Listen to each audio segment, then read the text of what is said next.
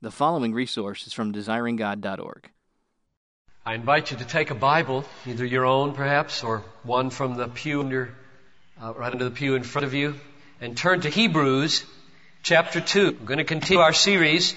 We've had four messages on Hebrews 1, and now I want to begin Hebrews 2, and we'll do two messages on the first four verses of Hebrews 2, at least.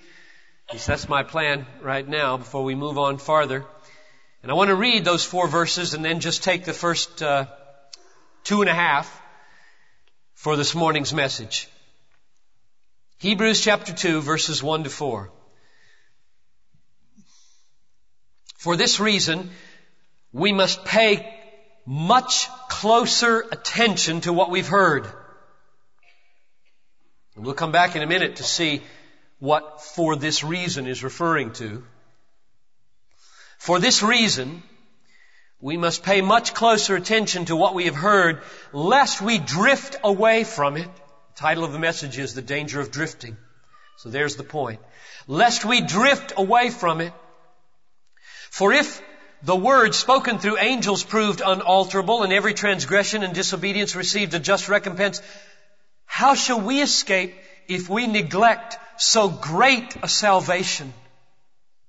After it was at first spoken through the Lord, it was confirmed to us by those who heard. God also bearing witness with them both by signs and wonders and by various miracles and by gifts of the Holy Spirit according to His own will. Let's pray. Oh Father, be our teacher now by the Holy Spirit. Take my words, guard them from error, anoint them with power to sink in like arrows through any calluses that might be on our hearts so that the points go deep to the soft and tender, vulnerable places of the heart through the mind and change us so that we don't drift away and neglect such a great salvation and be found without excuse and unable to escape the judgment of God. This is very serious, Lord, and I ask that you would come and give us a serious demeanor, a serious spirit. The warning being sounded here is an awesome thing, as is this whole book, and I pray that you would be our spirit among us. In Jesus' name, amen. It's a remarkable thing to me that in chapter 1 of Hebrews there's no command to us. We are not told to do anything in chapter 1. Chapter 1 is all celebration, all declaration to this effect. In former times, God spoke in a lot of different ways through the prophets. Now, in these latter days, He has spoken to us by a Son and then the rest of the chapter is to describe the Son. He's the heir of all things. He upholds the universe with the word of his power. He created all things. He's the radiance of God's glory. He's the exact representation of the Father's nature. He made purifications for sin. He sat down at the right hand of the majesty. He is over all angels, dispatching them to do His bidding among the saints. He is worshiped by everything in the universe except His Father. He is God. That's chapter one. No commandments, no duties, just truth. Just glorious, Christ exalting revelation of God's final decisive word, Jesus Christ. You remember a couple of weeks ago when I called it the final decisive word because it says in these last days he has spoken to us by a son. And that the reason it's the last days is because there's no third chapter of Revelation. You got an Old Testament period of Revelation, then you've got Christ in the last days and then eternity in glory. There's no third era by which God does a new thing besides Jesus. in speaking to the world. It does not mean that subsequent to Jesus, God can't communicate with us. It means all of His communication flows from Jesus, points to Jesus, is measured and proved by Jesus, orients around Jesus. Jesus is God's decisive word to the world. It's the last word that He has to say. It's the same thing as John chapter 1, isn't it? In the beginning was the Word, capital W, and the Word was with God, and the Word was God, and the Word became flesh and dwelt among us. That's what Hebrews is saying. In these last days, God spoke to us by a Son. The Son was the Word of God. That's the decisive word that God delivered to the world. This is my word. Listen to Jesus Christ. So that's chapter one. Actually, that last sentence was chapter two. Listen to Jesus Christ. And that's the duty that follows in chapter two. It's an amazing thing. Chapter two begins, for this reason, I said I'd come back to that, so here we are. Do you see the logical connecting link between chapter 1, the revelation of God's decisive final word in Jesus, and the first commandment of the book, verse 1 of chapter 2, we must more closely listen to or take heed to or attend to what we have heard. And the logical link is for this reason. All of chapter 1 is designed to buttress the first commandment of chapter 2, namely, listen to Jesus. Everything he said about Jesus in chapter 1 was meant to say, wake up, listen, listen. Don't drift, listen. Take heed, look, zero in. That's that, that's why that little connecting phrase. And if you have an NIV, your little therefore, five words into the sentence or so, says the same thing. Therefore. That is, because of all that you've seen in chapter one, for this reason, or therefore, we must pay closer attention to what we have heard. So if you boil down all of chapter one and the first verse of chapter two into one simple sentence. It goes like this. Since God has spoken in these last days by a son, therefore we must give close heed to what we've heard. The dignity, the majesty, the glory of the word spoken, Jesus, increases the sense of seriousness of the command. Listen to him. Listen to what he has said. Now, it may seem strange to you, I don't know, where you are in your listening to Jesus, that so much weight would be put on the simple command, give heed to Jesus. Listen to Jesus. Pay close attention to what you've heard in this final decisive word that God spoke in Jesus. But it isn't surprising to me because I know my bent not to listen. Let me ask you this. What are you listening to? Everybody's listening. Even deaf people listen to something. Everybody's listening. If you want to listen to a music group, you make provisions. You have a tape deck in the car, and you have a tape. If you want to listen to the news, you make provisions. You have a radio in the kitchen. Or you make sure the TV is on at the right time in the evening. You make provisions. You take steps so you can listen to what you want to listen to. If you want to listen to the latest uh, tale told by John Grisham, think of this because I walked into the Gatwick airport in London and uh, in the in the London airport bookstore, there's walls of John Grisham novels with big sign that says, the most popular author in the world. So I saw every other person had Rainmaker the, on the plane, it looked like. If you want to listen, if you want to listen, you buy, you move, you get, you position yourself, you take steps, you make provisions so that you can listen if you want to listen. And everybody's listening to something, and I'm asking you, what are you listening to? If you want to listen to a missionary who's in a hard place, like Liberia, or Sierra Leone, or Zaire, or Congo, you buy a computer and get on email and you download a couple times a day to make sure you don't miss it more than a couple hours worth. You take steps. If you want to listen, you take steps and you listen. And everybody's listening. And I'm asking, what are you listening to? What are you listening to? We're all listening to something. Are you making provisions to listen to the Son of God? That's what this verse says.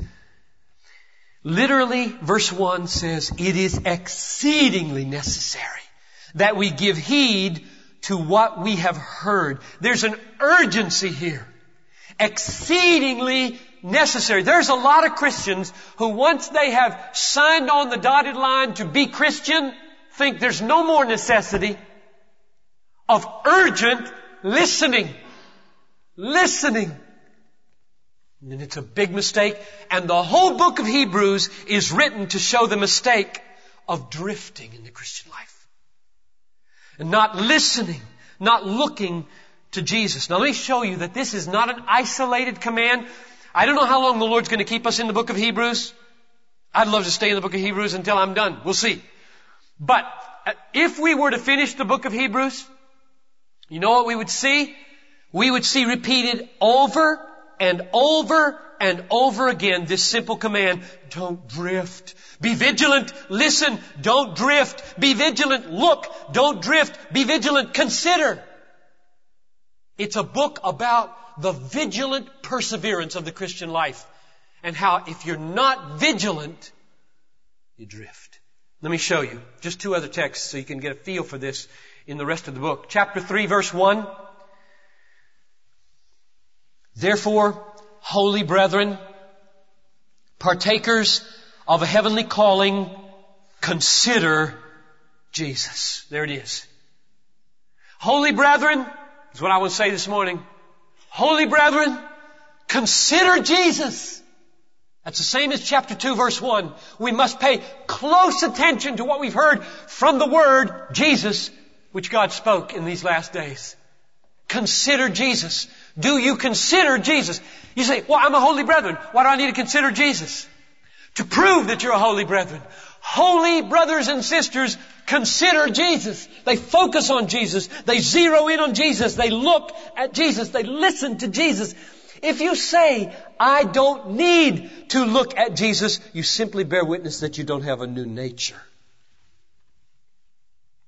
Christians are people who have been born again and given a new nature which loves to look at Jesus. It loves to consider Jesus. Holy brethren need to be told and reminded who they are, and we are people who listen and consider. Here's a second, third, 2 1, 3 1, and now 12 1 and 2. Hebrews 12, 1 and 2 says, Let us run with endurance the race that is before us, fixing our eyes on Jesus. Now this is spoken to people two generations after he's dead and gone.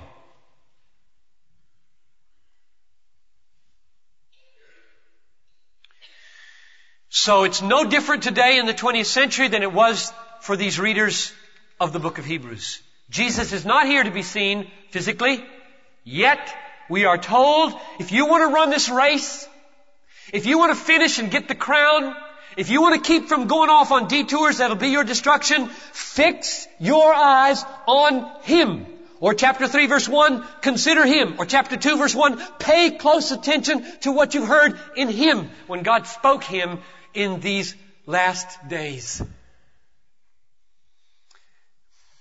One of the great burdens of this book is to show how serious listening to Jesus is. Considering Jesus, fixing our eyes on Jesus. The first commandment, the first commandment in the book of Hebrews is listen. Listen, please listen to Jesus. Don't drift away. Don't turn the radio up so loud. Don't turn the TV on so long. Don't read the novel so consistently that you don't tune in over and over and over to see and consider and hear Jesus. That's what he's pleading. And that's what I'm pleading this morning. The whole first chapter is written without any command in order to make the command light and easy. This is not hard, folks. Listening is easy. That's why we do it all day long. It's easy. Having the radio off in the car is harder than having it on. Test yourself. Listening is easy. God is not a meanie. God spent 14 verses describing the spectacular superiority of His final word, Jesus Christ, over all angels and all television and all radio and all novels and all business and all commerce and all leisure and all education and everything in the universe so that when we get to this easy command, it would feel easy. Only one thing makes it hard if you don't want to listen. Listening is hard if you don't want to listen. If you want to listen, listening is easy. If you don't want to listen, listening is hard. Therefore, you're the problem, not God.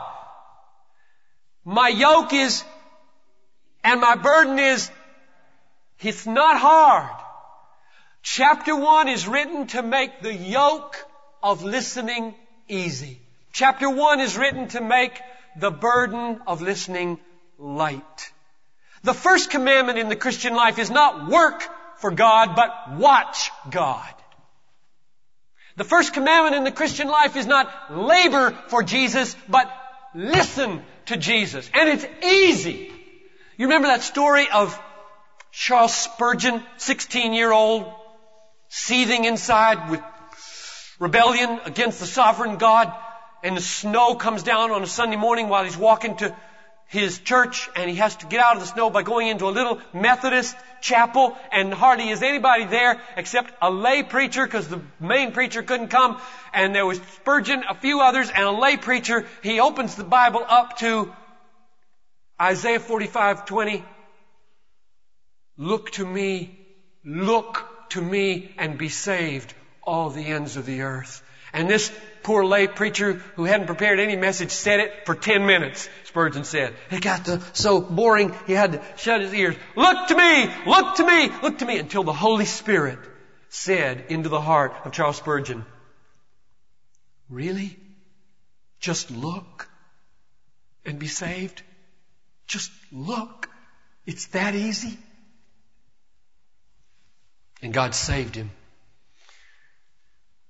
The gospel is a message of good news. My yoke is easy and my burden is light. Commandment number one in the Christian life is don't labor for me. Look at me. Don't work for me. Watch me.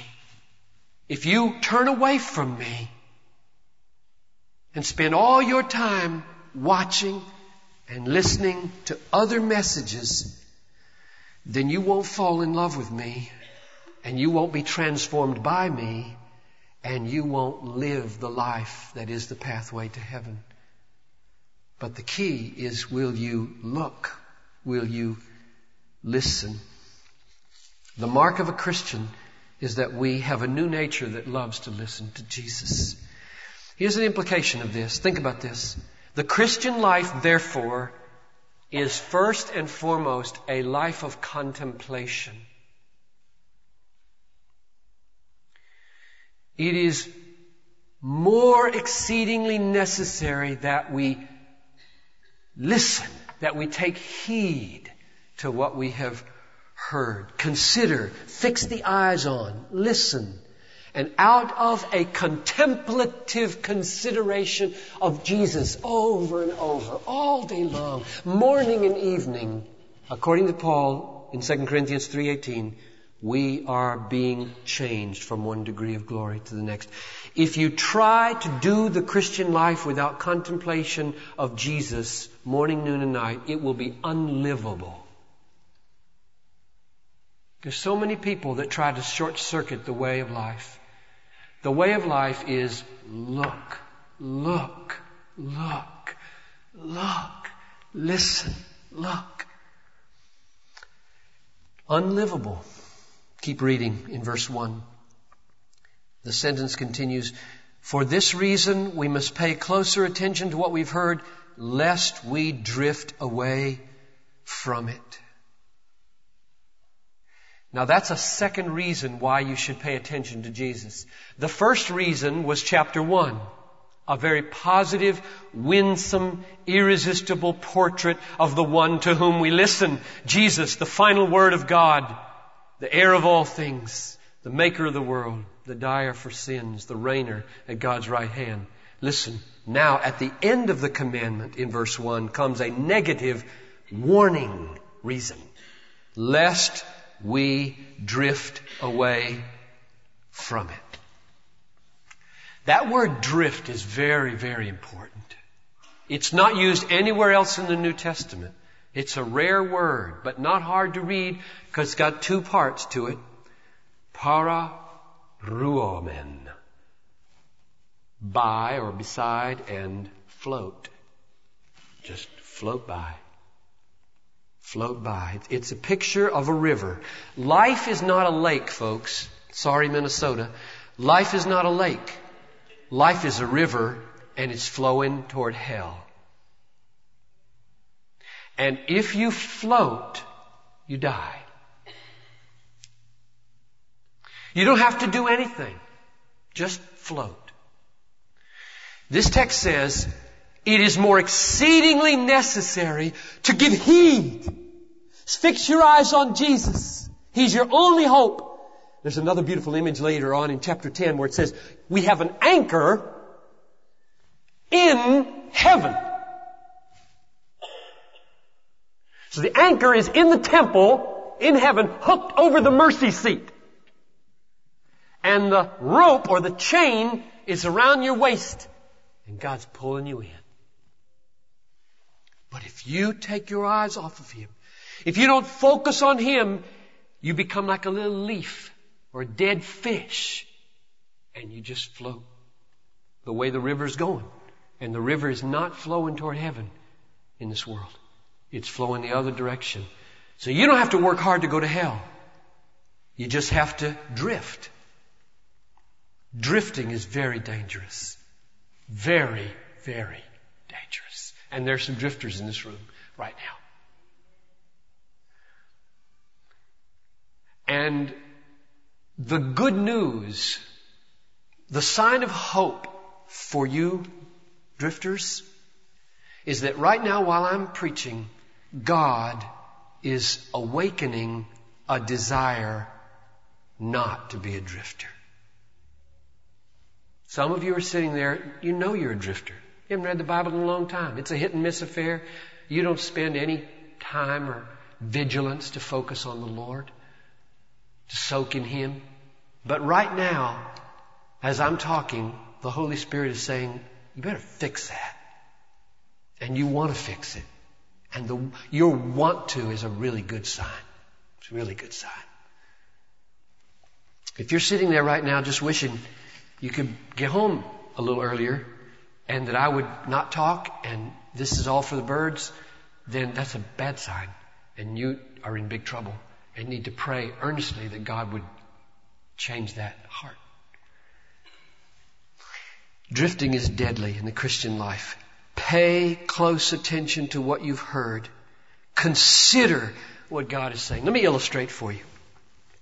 I got up at three o'clock this morning. There's no brag. It's four o'clock in the afternoon my time. I'm still in Uganda. I couldn't sleep. I didn't want to get up at 3 o'clock. I had no plan to get up at 3 o'clock. I couldn't sleep. I said, well, if I'm awake, got to preach over there at Bethesda anyway, got to preach here, so let's get up and get ready. So I went to the Word. Now, everybody knows it's the 28th, right? After the 25th, you can read anything you want to in the Bible, if you're on my reading plan. You know, first 25 days of the month, they tell you what to read. The last five days of the month, you can read anything you want. So I'm totally free. But I say, I'm going to go on in Mark. I'm going to read Mark 10. And I opened my Bible and knelt down in my study. And I met Jesus. I saw, the first thing I saw was, suffer the little children to come to me. These disciples were all, get those children out of here. He's got more important things to do than children. And Jesus says, let those children come to me because to such belongs the kingdom of heaven. And I stopped. I thought, you know what he's saying? He's saying that the kingdom of God is of such a nature that if you are contrary in your spirit to the needs of children, you are contrary to the kingdom of God. And I saw Jesus. I saw Jesus loving these little children. And then I read further into the story about the rich young ruler, and I heard Jesus say it's easier for a camel to go through the eye of a needle than for a rich man to enter the kingdom. And the disciples put their hands, hands to their heads and said, well, who then can be saved? And he said, with man it is impossible, but not with God, because all things are possible with God. And I saw Jesus. All things are possible with God. And then I read on to the next paragraph, and Jesus looks at him. He says, I'm going up to Jerusalem, and the Son of Man will be delivered into the hands of the chief priests and the scribes, and they will beat him, and they will spit on him, and they will kill him, and on the third day, he will rise. And I saw Jesus. And then I read a little further, and I saw Peter and James saying, Who's going to be the greatest in the kingdom? And Jesus looks at them and says, Don't Get it, don't get it. If you would be great, you must be the servant of all. If you would be first among them, you must be the slave of all because the Son of Man came not to be served, but to serve and to give his life a ransom for many. And I saw Jesus. And I read one more paragraph further. Stopping after each one of these, just letting it soak in, just loving Jesus, just looking, fixing my eyes on Jesus the way Hebrews 12:1 says. And I saw this blind man Son of David, have mercy on me. Son of David, have mercy on me. Be quiet. These disciples never get it. They never get it. Be quiet. Be quiet.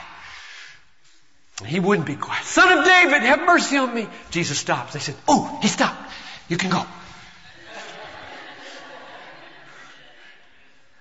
And Jesus, of all things, says, What do you want me to do for you? Lord, let me receive my sight. And Jesus says, Your faith has made you well. Go. And he received his sight and followed Jesus. Sight. Sight. Oh, yes! And I prayed for half an hour that I would see Jesus this morning. That you would see Jesus. That's all I know, folks, about this text that we are called upon to see Jesus, to listen to Jesus, to consider Jesus, to fix our eyes on Jesus, and therein lies the key to the Christian life. Not hard work for Jesus, not labor for Jesus, but look at Jesus. Look at Him over and over and over. And if you see Him, if He does for you what He did for that blind man, you open your eyes. You can't leave you can't leave him. And if you haven't seen him, pray that your eyes would be opened. That's what this text is about. When I was in Kenya, a week ago now, God was so good. Thank you for praying. Thank you so much for praying for me.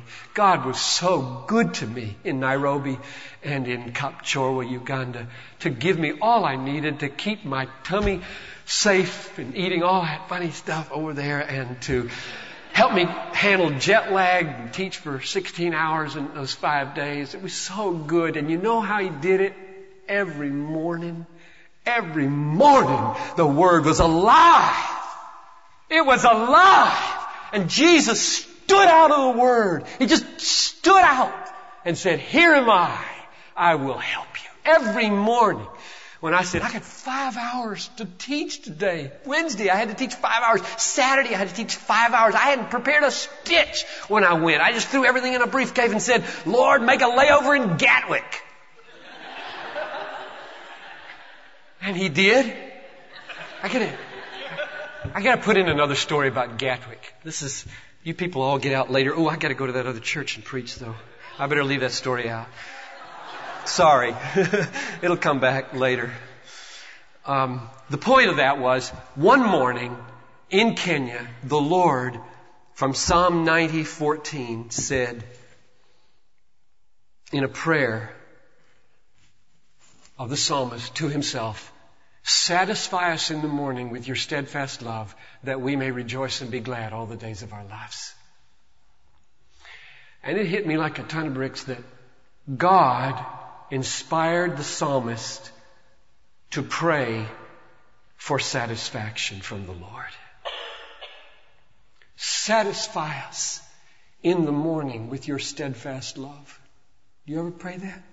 That's the most important prayer in the world. I'm looking to you. I'm not looking to sex. I'm not looking to money. I'm not looking to health. I'm not looking to family. I'm not even looking to effective ministry.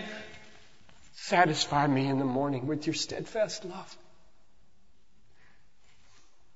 Pray that prayer.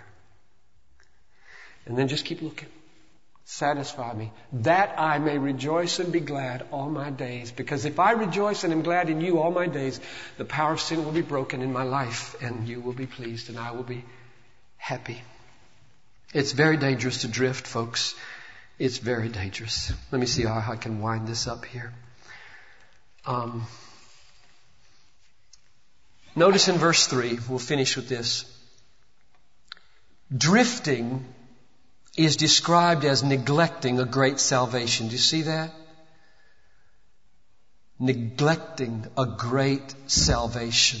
When you drift in the Christian life and don't focus on Jesus and vigilantly listen to Jesus, you're not just drifting, you are neglecting and holding in contempt a great salvation.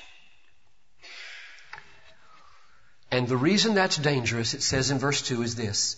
The words spoken through angels proved unalterable, and every transgression and disobedience received a just recompense. Therefore, how shall we escape if we neglect such a great salvation? You see the reasoning here?